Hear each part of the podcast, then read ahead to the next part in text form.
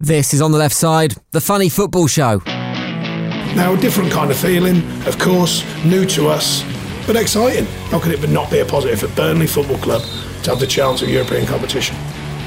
Hello, and welcome to another quick fire review of the week's football, but not as you know it. I'm Jim, it's football funny time.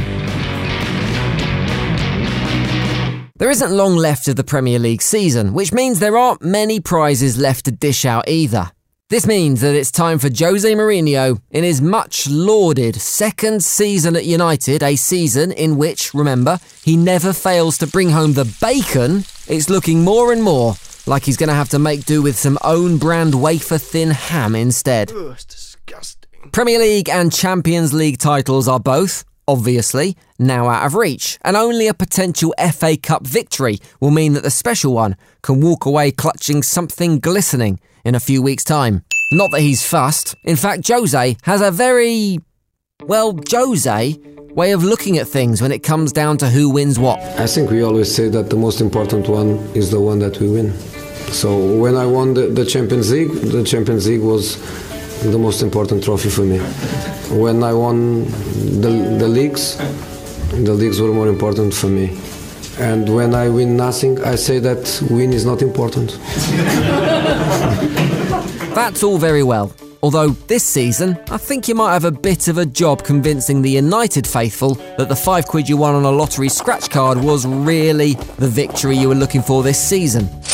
But everyone is taking those little wins where they can. Even Spurs, who managed to beat Watford earlier this week, are celebrating the fact they've managed to reach 70 plus points in a season for the third successive year.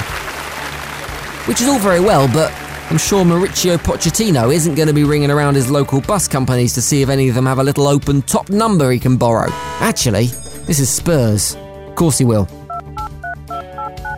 Even those little player, team, and manager of the year awards are beginning to get dished out left, right, and centre, and Mo Salah seems to be picking up trophies like Wayne Rooney picks up Instagram models. And no, I don't mean after a few cans in a VW Beetle. In fact, Manager of the Year would appear to be one of the final awards to be handed out, and I'm afraid, Jose, I think you're going to be left there wanting to.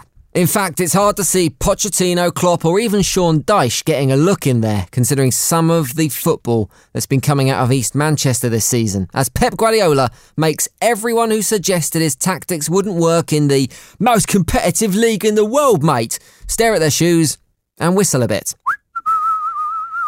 But Sean Dyche need not worry. If European football comes to Turf Moor, I'd personally say it's a much bigger achievement than spending 478 million quid and managing to put quite a good team together.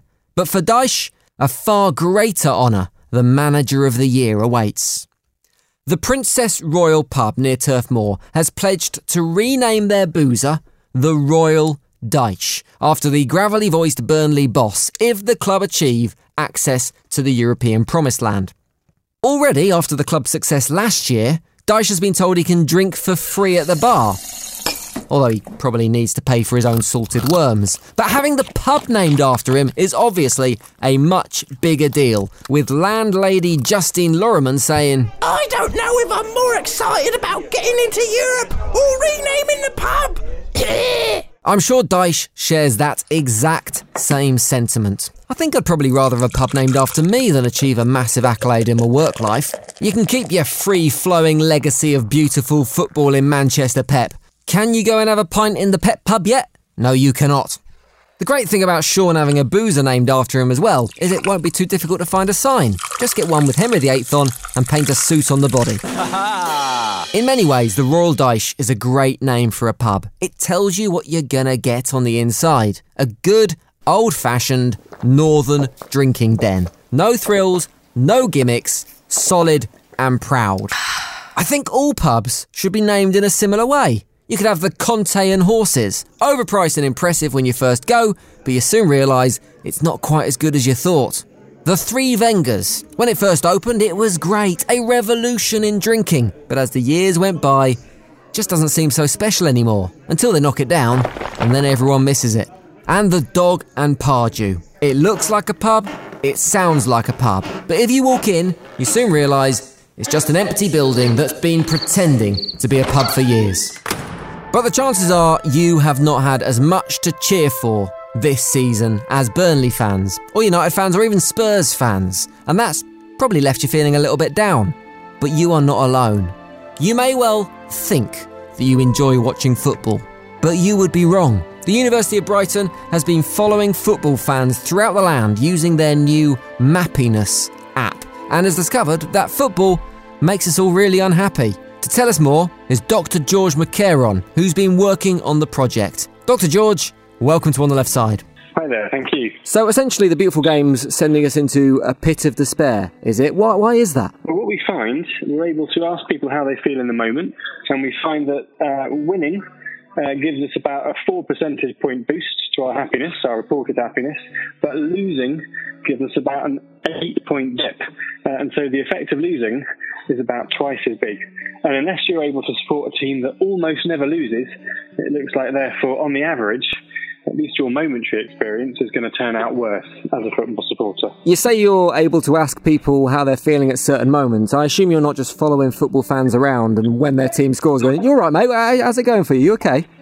That's right. We have an app called Mappiness, so we don't have to track them individually. Uh, and one of the things that we've been able to do with that data set is identify football fans by looking at seeing their location at a football stadium at the times that matches are going on.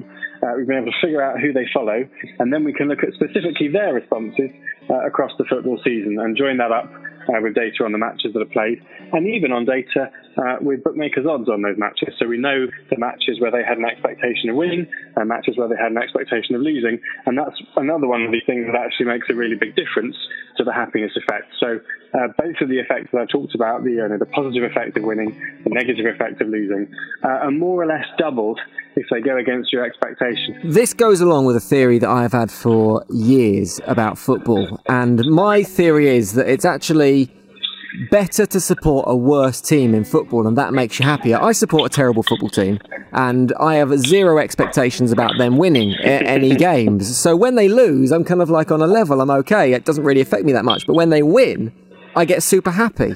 Is that kind of backed up by your findings? Well, it depends what you think people want, doesn't it? And traditionally, economists have thought that people wanted to maximise pleasure and minimise pain. In your case, it sounds like if you support a team that doesn't win very often, then you get a lot of small lows and a few amazing highs.